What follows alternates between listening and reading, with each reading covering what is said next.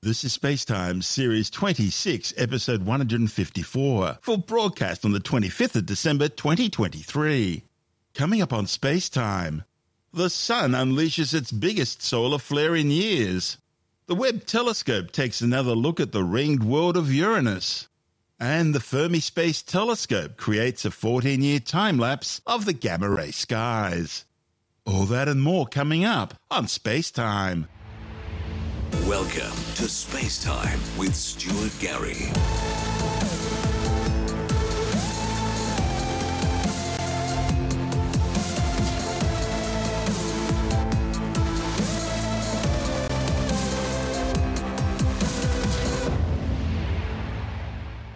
The Sun has unleashed its biggest solar flare in years, a massive X2.8 blast of energy which slammed into the Earth, triggering two hours of deep shortwave radio blackouts across the Americas. Scientists with the National Oceanic and Atmospheric Administration, NOAA, say this blast was the strongest so far during the current Sun solar cycle and the biggest since the great solar storms of September 2017. NOAA Space Weather Prediction Center says it caused extensive radio interference affecting even the higher frequencies and resulted in the largest solar radio event ever recorded. The blast occurred in the far northwestern sector of the Sun's visible surface and was captured by NASA's Solar Dynamics Observatory spacecraft, which is constantly monitoring the Sun. Our local star, the Sun, goes through a regular 11 year solar cycle, during which it increases in activity and violence, culminating with the Sun's magnetic poles flipping polarity. The Sun's north pole becomes south, and the Sun's south pole becomes north. For this current solar cycle, number 25, the change in polarity, known as solar maximum or solar max, is expected to take place sometime during 2025.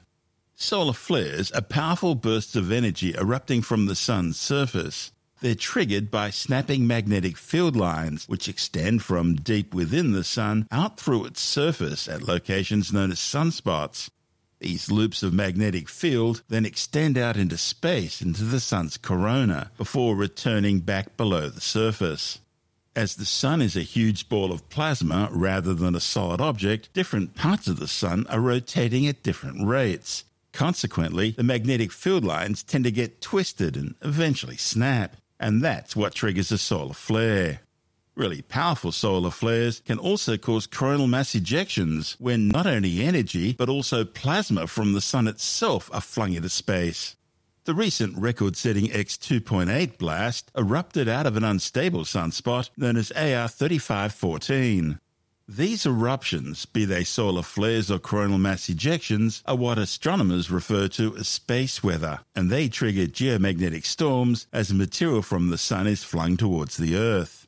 When this material hits the Earth's magnetic field, particles can flow along the Earth's magnetic field lines towards the north and south magnetic poles. This causes the spectacular northern and southern lights, the aurora borealis and aurora australis but they also impact radio communications, electrical power grids on the surface, navigation signals, and they pose risks to spacecraft, damaging or even destroying delicate electronics. And they can limit a spacecraft's life in other ways by causing the Earth's atmosphere to expand and contract like a wobbling jelly blubber.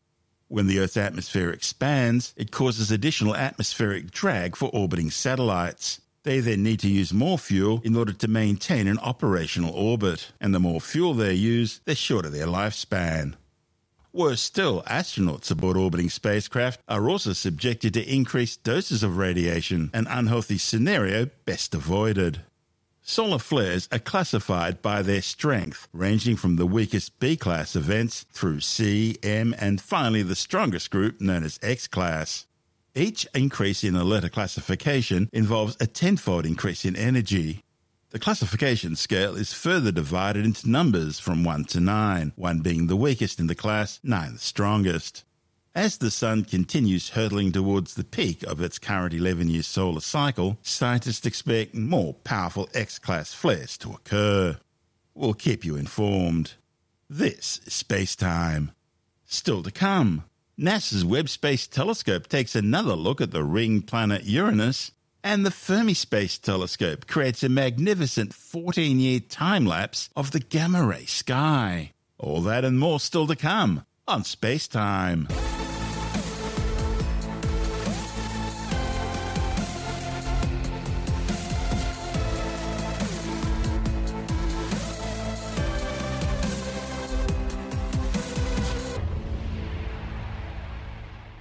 NASA's Webb Space Telescope has again trained its sights on the distant enigmatic world of Uranus. Webb has already observed the ice giant, which spins on its side earlier this year, and has gone back for a closer look at this dynamic world, with its rings, moons, storms, and other atmospheric features, including a seasonal polar cap. The new image expands on the earlier observations, adding additional wavelength coverage for a more detailed look. With its exquisite sensitivity, Webb captured Uranus's dim inner and outer rings, including the elusive Zeta ring, an extremely faint and diffuse ring closest to the planet itself. It also managed to image the planet's 27 known moons, even seeing some small moons within the rings themselves. When viewed in visible wavelengths as seen by the Voyager 2 mission back in the 1980s, Uranus appears as a placid solid blue ball, silhouetted against the velvet black background of space. Webb is revealing a strange and dynamic world filled with exciting atmospheric features. One of the most striking of these is the planet's seasonal northern polar cloud cap. Compared to the Webb images from earlier in the year, some new features in the cloud cap are clearly visible in the new images. These include a bright white inner cap and a dark lane at the bottom of the polar cap towards the lower latitudes. Several bright storms can also be seen near and below the southern border of the polar cap. The number of these storms and how frequently and where they appear in Uranus's atmosphere could be due to a combination of seasonal and meteorological effects. The polar cap appears to become more prominent when the planet's pole begins to point towards the Sun as it approaches solstice and receives more sunlight. Uranus reaches its next solstice in 2028, and astronomers are eager to watch out for any possible changes in the structure of these features. Webb will help disentangle the seasonal and meteorological effects that influence Uranus's storms, which are critical to helping astronomers better understand the planet's complex atmosphere. Because Uranus spins on its side with a tilt of about 98 degrees, it has the most extreme seasons in the solar system. For nearly a quarter of each Uranian year, and yes, that's how you say it, the sun shines over one pole, plunging the other half of the planet into a dark 21 Earth year long winter. Uranus can also serve as a proxy, allowing scientists to study the nearly 2,000 similarly sized exoplanets that have been discovered over the past few decades. This can help astronomers understand how planets of this size work, what their meteorology is like, and how they formed. And of course, this can also help astronomers better understand our own solar system as a whole by placing it into a larger context. This is space time. Still to come, NASA's Fermi Space Telescope creates a unique 14 year time lapse of the gamma ray sky. And later in the science report, a new study shows how humans have helped wipe out some 1,500 bird species over the past 100,000 years. All that and more still to come on Space Time.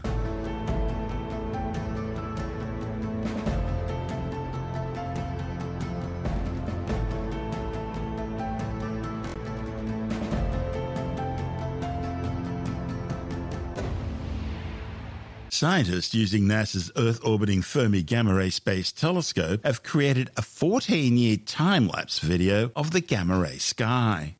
The spectacular movie, which is available on both the Spacetime Tumblr and X blogs, shows the bright, steady gamma ray glow of our Milky Way galaxy. The glow is punctuated by pulsars within the Milky Way, neutron stars rotating like lighthouse beacons. Also visible are intense days long flares of near light speed jets powered by supermassive black holes at the cores of distant galaxies. Senior staff scientist Seth Digel from the Stanford Linear Accelerator Center's National Accelerator Laboratory in Menlo Park, California, who compiled the images into a movie, says these dynamic eruptions, which can occur anywhere in the sky, actually happened millions to billions of years ago, but their light is only just now reaching Fermi. Gamma rays are the highest energy form of photons of light. The Fermi movie shows the intensity of gamma rays with energies above 200 million electron volts. These were detected by Fermi's Large Area Telescope, the LAT, between August 2008 and August 2022. For comparison, visible light has energies of only between 2 and 3 electron volts. Also visible in the movie is the steady, constant arc of the sun as it moves across the sky. The Large Area Telescope detects our sun thanks to accelerated atomic nuclei particles called cosmic rays, which are traveling at close to the speed of light. At times, the sun suddenly brightens thanks to powerful solar flare eruptions or coronal mass ejections, which can briefly make it appear as one of the brightest objects in the gamma ray skies. The movie also shows the gamma ray sky in two different views.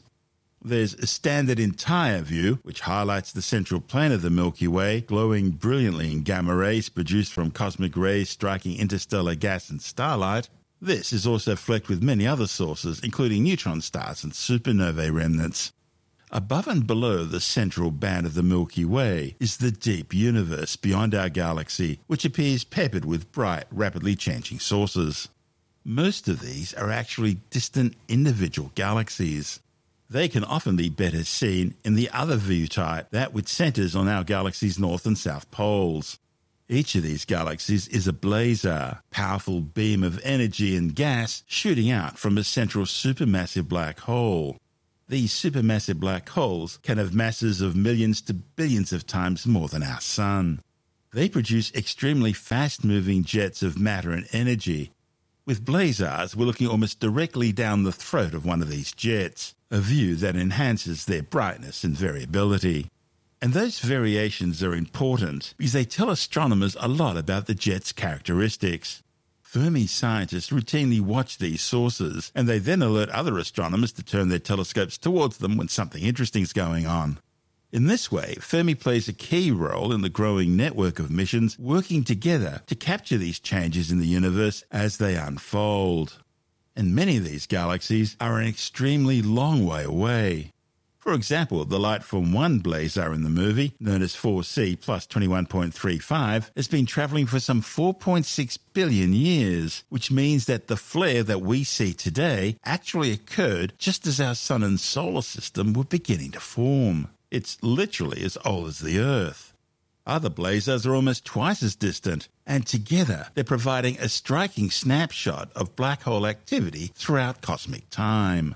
Not seen in the time lapse are the many short duration gamma ray events that Fermi studies, things like gamma ray bursts, the most powerful cosmic explosions since the Big Bang. They're not included because they're too ephemeral, not lasting long enough to be captured in the time lapse images. More in this report from NASA TV. 14 years of observations collected by the Fermi Large Area Telescope, or the LAT. This is the primary instrument on the Fermi mission, and it surveys the entire sky every few hours. This allows it to do a lot of really cool things. It can look at sources that vary on timescales from a fraction of a second to years on end. The Milky Way and the gamma rays looks kind of similar, except we're looking at a number of different types of objects. In this map of the gamma ray sky, what we're seeing are actually intensity maps Fermi isn't a, an imaging instrument like you think of Hubble or Webb. What it is, is it's actually a photon collecting instrument. It's a particle detector in space. And we make these maps by adding up all of the photons we collect. Our eyes don't see gamma rays. Most of those are pulsars. These are rapidly spinning, dense stellar remnants called neutron stars that are actually varying, pulsing on timescales from hundreds of times per second to several seconds we see sources above and below the galactic plane. Those are largely blazars. What that is is a supermassive black hole, millions to billions of times the mass of our sun, the center of a galaxy, that is active. That means that there's gas and stars falling into it, and it produces jets of emission, and they're very chaotic systems. So they're turning on and they're turning off. We have a team of dedicated scientists, what we call the flare advocates. Their job is to look at data every day that comes from Fermi and look for these flaring sources. It's not just so that we, we know that they're there and that we catalog them, but some sources are interesting enough that we want to tell our friends, other space and ground based telescopes, that they should go look at the same place and collect multi wavelength data so that we can better understand these outbursts. One source that isn't like the others, it's actually moving and sometimes it gets brighter or fainter. That's actually just the sun. The sun is an interesting source in the gamma rays. It's not the brightest source in the sky like it is in the optical, but it's prominent in its quiescent state, where we're just seeing cosmic rays interacting with the solar atmosphere. We also see it when there are solar flares. There's a lot of variations in the sky over time. It's not the, the galaxy itself is getting brighter or fainter. It's that as Fermi surveys the sky, it doesn't do it completely evenly. Over many years, we accumulate a very nice, even exposure of the sky. But when we look at short timescales, what we're seeing are variations in the survey, not actual variations in the sky. The sky exposure pattern seems to change a bit starting about 2018. This was due to a hardware issue where one of our solar panels stopped rotating. It's still fully functional, and Fermi has enough power to operate both instruments and the observatory. What it means, though, is that the way we observe the sky and the timescales in which we survey have changed a bit. In our 14 year map, there's over 7,000 total sources. Almost 4,000 of those are these active galaxies, these blazars. There's several hundred pulsars, and in total, something like 2,000 of these sources are variable. This video showing the first 14 years of Fermi observations is just the beginning. Fermi continues to observe the dynamic sky every day, and we hope it'll continue to do so for many years into the future. And in that report from NASA TV, we heard from Fermi Deputy Project Scientist Judy Racusin from NASA's Goddard Space Flight Center in Greenbelt, Maryland. This is Space Time.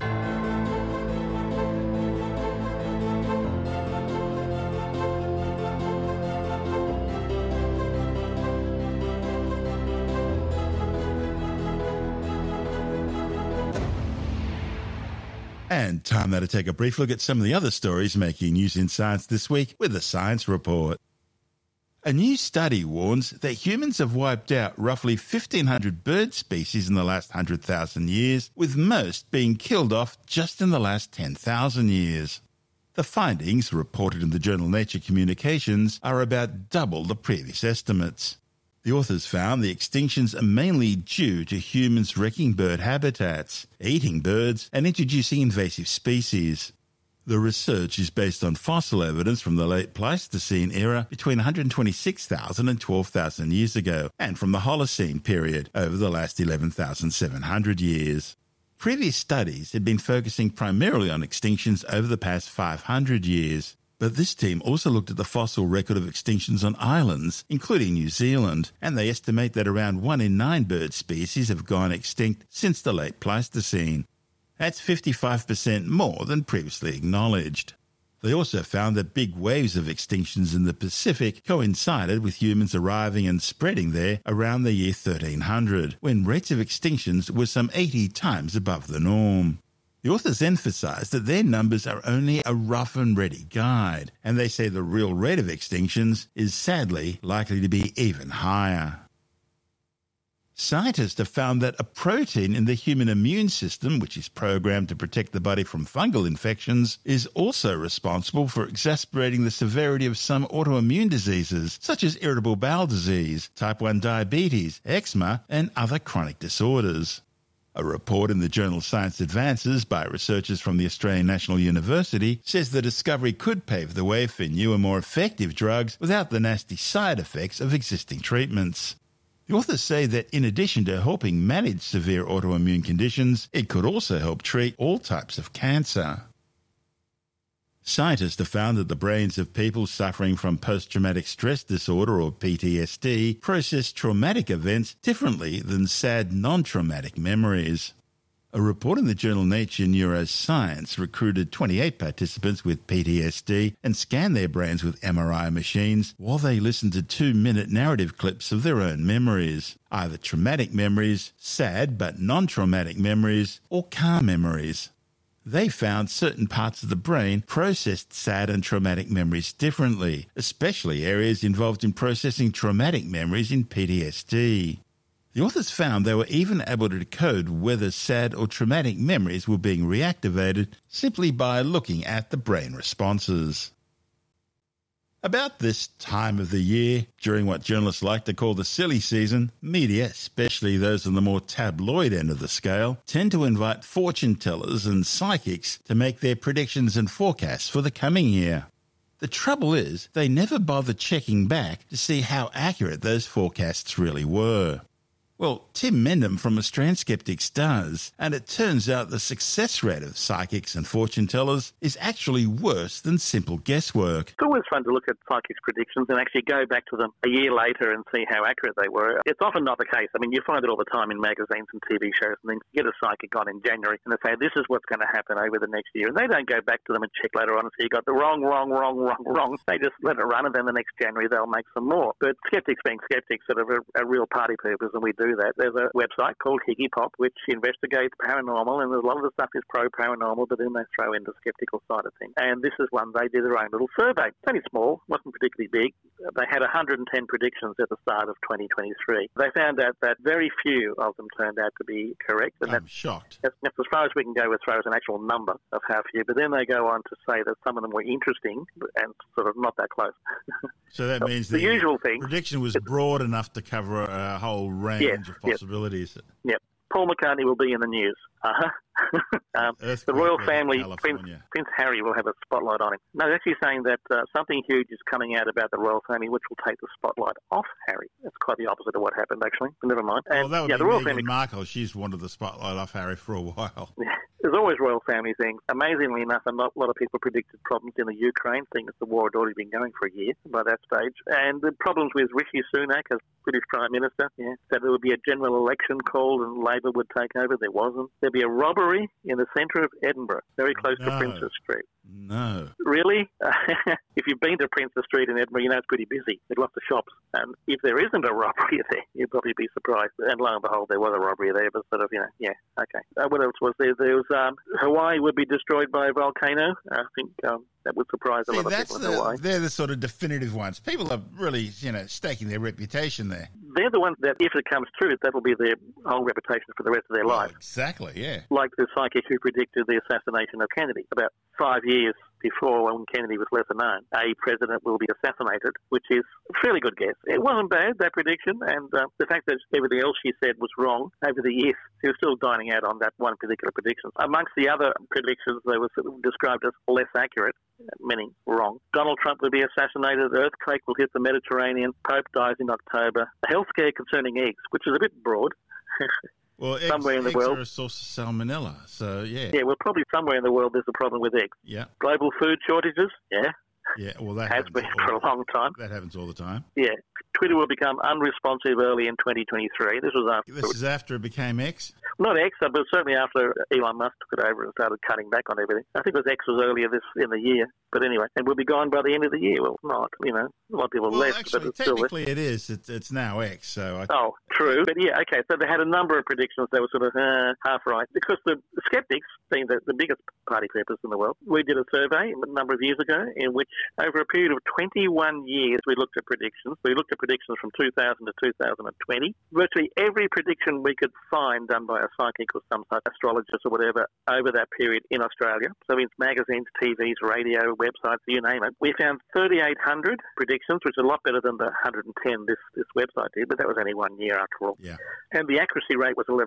It involved over 200 psychics. Some of them made one prediction, some of them made hundreds, all sorts of different things. But yeah, 11% right. And even those right were not really good right. They were sort of, uh, okay, we'll give them that one. But they missed out so many big stories that they should have got, funnily enough. That means they, their um, psychic antennae weren't working on. It's uh, a bit like firing a shotgun at a target, isn't it? One of the pellets is going to hit the bullseye. That's right, yeah. And that's what they did. They had one in every 10 hit the bullseye. The industry is not very good at making predictions, but they still churn them out, and the newspapers and things still report them and so every year because they are entertaining. They are entertaining, but there are people who base their. Uh, I mean, yeah, okay, a psychic will make these ridiculous predictions out there about global activities, but they are selling their services to individuals at the same time, right? Yeah, and they will yeah. make, make predictions about that individual. And I know people, and I know of people who have spent tens of thousands of dollars and broken up families and do all sorts of things based on the predictions and prognostications of a psychic. That's Tim Mendham from Australian Skeptics.